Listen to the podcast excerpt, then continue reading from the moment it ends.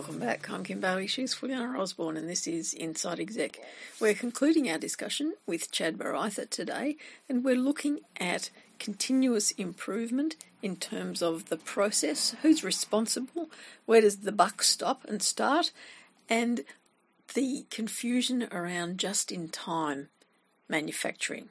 Well, when you talk about DMAIC and you get to the part of control, so now we're making sure we've got the process, we got it right, and now control so no one tampers with it and undo it. But you also mentioned earlier about continuous improvement, and that is so important. So we can't just leave it there and 10 years down the track, we'll look at it. Talk more about the continuous improvement.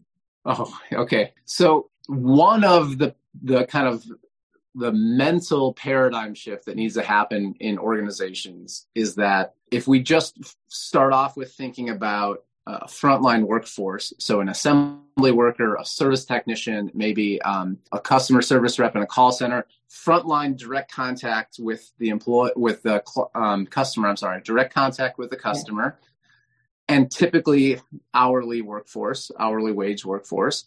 We see their job as executing the process mm. run the process that we design. And, and the paradigm, the thinking change that we need to have in that situation is their job is to do the work and improve the work. Yeah. And, and so how do you do that is so we can have these these iterations if the ideas are coming from the same place that that is improving it and and that sounds easy to do but the challenge is we need to give folks time to make that improvement so again i i go to a, a story from my past of working on a particular assembly line in uh, this is in a medical device industry. We are working with one business unit and deploying daily management of the process. And, and one of those components we're working from that up of identifying issues that are preventing us from hitting the target. We're like great. Now we understand daily performance. We understand when we're on and off target. Now we need to start problem solving. When are you going to give the team time to problem solve? On their lunch break. Time out no one is going to voluntarily give up their break to do work. And in the US, it's probably against the law as well. But what we challenged the, the workforce was like, well, I'm sorry, the, the management with was let's just run an experiment. Let's do it for, for three months. We'll mm-hmm. give them one, the team collectively one hour on Friday on the clock paid to prioritize a problem and start the problem solving process. Yeah. So you think about that one hour a week. You take out vacations, that's uh, 48 hours a year, right? Mm. 48 hours of a 2,000 hour work year that we have. Like, that's not a big improvement that you need to make. Mm. So, one problem solved, we were able to pay for the, you know, the time yeah. of the whole year just yeah. by eliminating a quality defect that didn't require the rework why do I tell that story? Because what we need to get people and leadership, even frontline leadership, to understand is you need to give people time to solve their own problems. Mm, yeah. And so, how does this tie back into the continuous improvement? The standards need to be updated and improved by the people who are actually doing the work. In, yes. in most organizations, it is that a manufacturing engineer writes the standard operating procedure and hands it to operations, and then they go execute it most of those organizations, if you go check on the line, that's probably not how they're actually doing it. That's perfect. I have many examples that I experienced in the corporate world of what you just said. And it does work. That hour and understanding from the middle manager to senior managers, the importance and the payback they get from that is really important because once once you get them and you show them the results, they then on board and they want more. That was my feeling too. My reaction too is that yeah. once you give them that opportunity and they see they get a win, that they're going to be committed to it and they're going to be committed to the process because they've seen that it works. Yeah. If I can expand from that a little bit and go, so now we're talking about hourly, and then if you go up to, you know, some of the organizations I've worked with, I mentioned like R and D, so you're working with scientists or engineers, they're yeah. salaried workforce, so mm. just give them more work to do, right? But that's that's another change that we need to have of like you need to give them space like what can i deprioritize so i can focus on improving this process over mm-hmm. here and whether it's a it's a lean kaizen event or it's a six sigma project or it's a rapid yeah. improvement event whatever you want to call it if it's extra work yeah. most of the organizations i've been in when they do that as soon as they're done they're like yeah. i do not want to do that again yeah but if you're actually giving them space within a 40 hour work week to make improvements to the way that they do their job. It sounds counterintuitive to like traditional or classical management, as Bob Emiliani would would call it, but it pays back those dividends. If I just stop doing one thing while I improve this process, the, the benefits, whether in terms of, of quality or time or cost, are going to pay for that small delay in starting that other project. Oh, that's great. Sorry, I bombarded you with a whole lot, and I'm very, very happy we covered everything I wanted to cover. What about you? What else should we cover? You know, for any organization, the hardest change is really for senior leadership to commit to it. And I don't just mean like sponsor it and say we want to do it or establish the goal on the front end, because it, it, it ends up being for sustainable continuous improvement, a change in the way that we run the business. So you mentioned before about DMAIC and the control phase, because we don't want to come back and yeah. rework on that process two years down the road. A concept that comes out of lean management and, and works very nicely with DMAIC is leader standard work. To say that we don't just have standard work down where we're assembling the widget or taking the phone call or performing the field service or whatever the frontline work is, that there's an obligation as we move up the hierarchy of leadership to also ensure that our processes are working. So frontline leadership needs to be there to to coach and develop, right? This isn't like the whip and the stick, right? This yeah. is to coach and develop the frontline employees that they understand the, the procedures, they understand why they're important, they understand the tricks and the tools appropriate for doing the work. Then as we go up the next layer, that the manager of those frontline supervisor ensures that they understand why we measure things a certain way and why yeah. processes are developed the way and, and what it means to the customer. And then as we go up to, say, a director level, that the director level can communicate down to the manager and hold them accountable for verifying their processes on a regular basis. And that cascade goes all the way up to senior leadership, where this this mm. concept of process confirmation, of, of being process based in my thinking, not just results. Yeah. And so what I mean by that is most organizations are managed by results or managed by metrics. And, and that's not bad, but if that's the only way we run our business, we're always managing the business looking in the rearview mirror. Mm. But you drive on the right side of the road when you drive down there, right? Yeah. So, yeah. So if I'm driving on, if I'm looking at metrics, it's already happened, right? So if I'm mm. measuring things like quality rate on a line, well, yeah. all that data has already happened. Where, where do I get advantages as a, a leader is by reinforcing the process to prevent those. But it's not just holding the front line accountable and as we talked earlier, like retraining them when they mess yeah. up. It's like, well, where is the supervisor in performing routine spot checks and redirecting the people if they're fixturing a piece wrong before we create a quality defect? Where's the accountability of man of the manager to make sure that our supervisors understand the processes so they can coach their people. Where's the accountability of the directors to make sure that the managers understand the business goals and what we're trying to accomplish? And then up to the the vice president level so they can communicate yeah. to the directors what our strategic goals are for the year and the quarter so that we can make sure we're establishing the right processes. And that doesn't come from just metrics. That is a routine a predefined and a planned cadence of touching base on making sure are you d- running your processes? Not mm. did you get the results is like are you running your processes? So we go all the way back to the beginning of our conversation about the system is like you can't just manage by the results. The system part of it is that control phase is the leader standard work the process confirmation. And that is a a fundamental change in the way that most leaders got to where they are today. Yeah. So you see that you see the mental, the psychological challenge there of like getting a leader who has been very successful in their career to get to a higher level position to now make a decision if I want to change the whole game, yeah. right? Change the rules of the game, even though that's exactly what got me here. Yeah. And so you have a lot of organizations, as we go back to talking about the question, is it still relevant, that are saying lean doesn't work, or Six Sigma isn't relevant anymore, but it's because they've instituted it as a program, like a bolt on extra thing to do.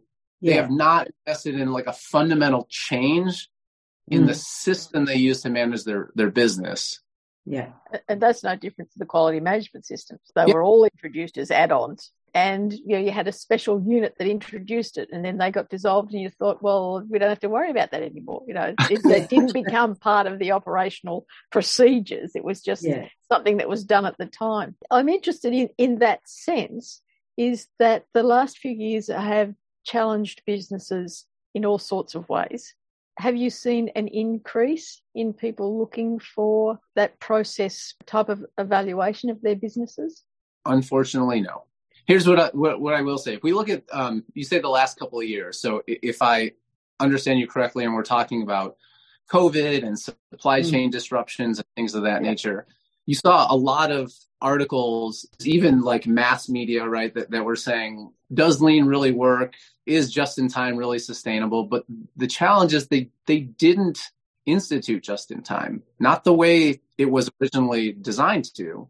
They may have reduced inventory, but they offshored supply and there was unknown supply chain risk adopted to lower those inventory levels in a lot of cases, right? I'm, I'm making kind of blanket statements to, illustrate the point. I'm trying to remember. There's a, a conference I was at last year, and I'm struggling for the um, the presenter that was at it. I think it was Richard Sheridan out of a, a company called Menlo Innovations, which is a, a software development company in Ann Arbor, Michigan, and was talking about how as we get into this downturn, as we're coming out of COVID and supply chains were stabilizing, or they were still a little bit uh, amok, was that there was two kinds of organizations. There are organizations who are going to invest in process and they're going to come out stronger the other side, and there's organizations who are not and might not survive. Again, I, am making a, a dramatic statement effect, but I think to answer your question, I'm not seeing an increase in organizations that are looking to invest in process to stabilize and, and grow for the future. I've seen more organizations that have said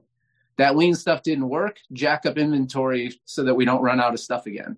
It's a shame, really, because to my mind, that is the way of the future. That's where we need to be looking. That's yeah. the sustainable future. That's a sustainable business model. If we dig into that a little bit more, and I'm sorry, this is just something that has been a, a little bit of a peeve of mine because people have been looking at things like lower inventory and just in time and say it doesn't work. But the challenge was we glo- we went to a global market and we offshored stuff to save three cents a unit or whatever, right? And that is not the way like the original just in time. It was local suppliers with strong business relationships, which was the lowest risk investment for the customer. So going back to customer to making sure that we have a stable, reliable, it wasn't lowering inventories and sole sourcing contracts to save money. It was really to have a predictable flow of materials over time. So we had a mutually beneficial relationship with the supplier to better serve our customer. And like that part was missed. It was like, oh, just in time doesn't work. We lowered inventories and we ran out of stuff. It's like, mm-hmm. right. We had, I don't, I don't know the number, right? But you had a handful of companies producing microchips for the whole world. Yeah. You all carried low inventory, but it was the same company and then they had the the outside influence of, of a government saying you can't do it there anymore you can't manufacture it there yeah. anymore so yeah they, they really weren't prepared for for any of the contingencies it does come back though to what you talked about very early on about defining what you're there for what mm. the purpose is absolutely a couple of minutes to talk about your book Yes. Okay. Well, thanks. So yeah, I've uh, so I've been doing uh, this type of work, as you mentioned in the introduction in my bio, for 15 years. I have recognized that most organizations' challenge is just where to start. A lot of consultants come in or organizations come in kind of under the banner of lean or Six Sigma. And, and if you look and search the web, there's kind of a wide variety of what people say lean is. so yeah. a lot of it is uh, what I would call a tool based approach. I'm saying, you know, mm-hmm. we're going to come in at 5S your plan right? We're going to come in and we're going to teach you, um, you know, Kaizen events, uh, or as we just mentioned before, we're going to lower inventory and do uh, just in time with Kanban. But that tool based approach doesn't build the system that's going to make it sustainable. So pulling on the information I've gleaned and that I've taken from from my mentors that had uh, experience in different organizations and industries of Lean or Six Sigma, I've synthesized that together in an approach I've been using with my clients and documented that into a text that the, so the the draft manuscript is complete. I'll have it out this month to a couple of technical reviewers to make sure it's uh, yeah. it's sensible. and then starts the process that I have no visibility of, like I've never done it before, of like all of the the content and then the copy editing and then the formatting and stuff like that. So, yeah. but this book it has been um, a wonderful opportunity to really kind of pressure test my approach. And I think I've yep. learned a lot of things myself just by going through the process, which um, just kind of side note, if there's any of your listening audience that is like thinking about getting into a particular field, I, I challenge you to write it down, even if you don't decide to write a book, write an article, start writing it down to make sure that you understand it. You learn so much through the writing process. Yeah. I feel like the product and the service I can offer my clients now is five times better than it was before I started writing it down. Mm-hmm. So That's you great. found a process, an improved yes. process for yourself. This is very good. An improved process, yeah, absolutely. Well, thanks for that. You let us know when it's out. My target is uh, third third quarter of 2023. I will keep you updated if I'm making that deadline. Good. Very good. And what process you've improved in the meantime to make sure that you do get there? Yeah. Yeah. Chad, it's been really educational talking to you. I, I, have enjoyed it immensely. I will say I was disappointed that, that you haven't seen an improvement in the process uptake of people, but that's just my personal view, and I'll be shouting that from the rooftops now. People should be doing it that way. It has been a different topic for us to talk about, and we've talked about it in the, the sort of depth that, that we need to for our listening audience. So we do appreciate your time and the sharing of your expertise. And we look forward to giving you an opportunity to tell us a dad joke. Okay, now, a dad joke.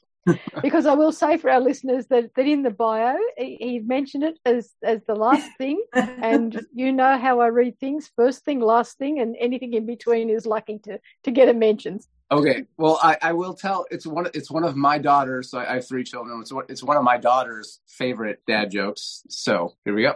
A skeleton walks into a bar and he orders a beer and a mop. He ordered a beer and a mop. And a mop.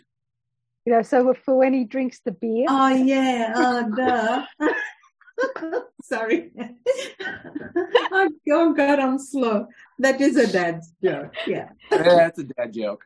that's excellent. Well, thank you for sharing that with us and our, our listeners. On a serious note, we do thank you, Chad, for joining us today. We'll wrap it up here. I'm Kim Bailey. She's Fulyana Osborne. We've been talking with Chad Bareither, and this is Inside Exec.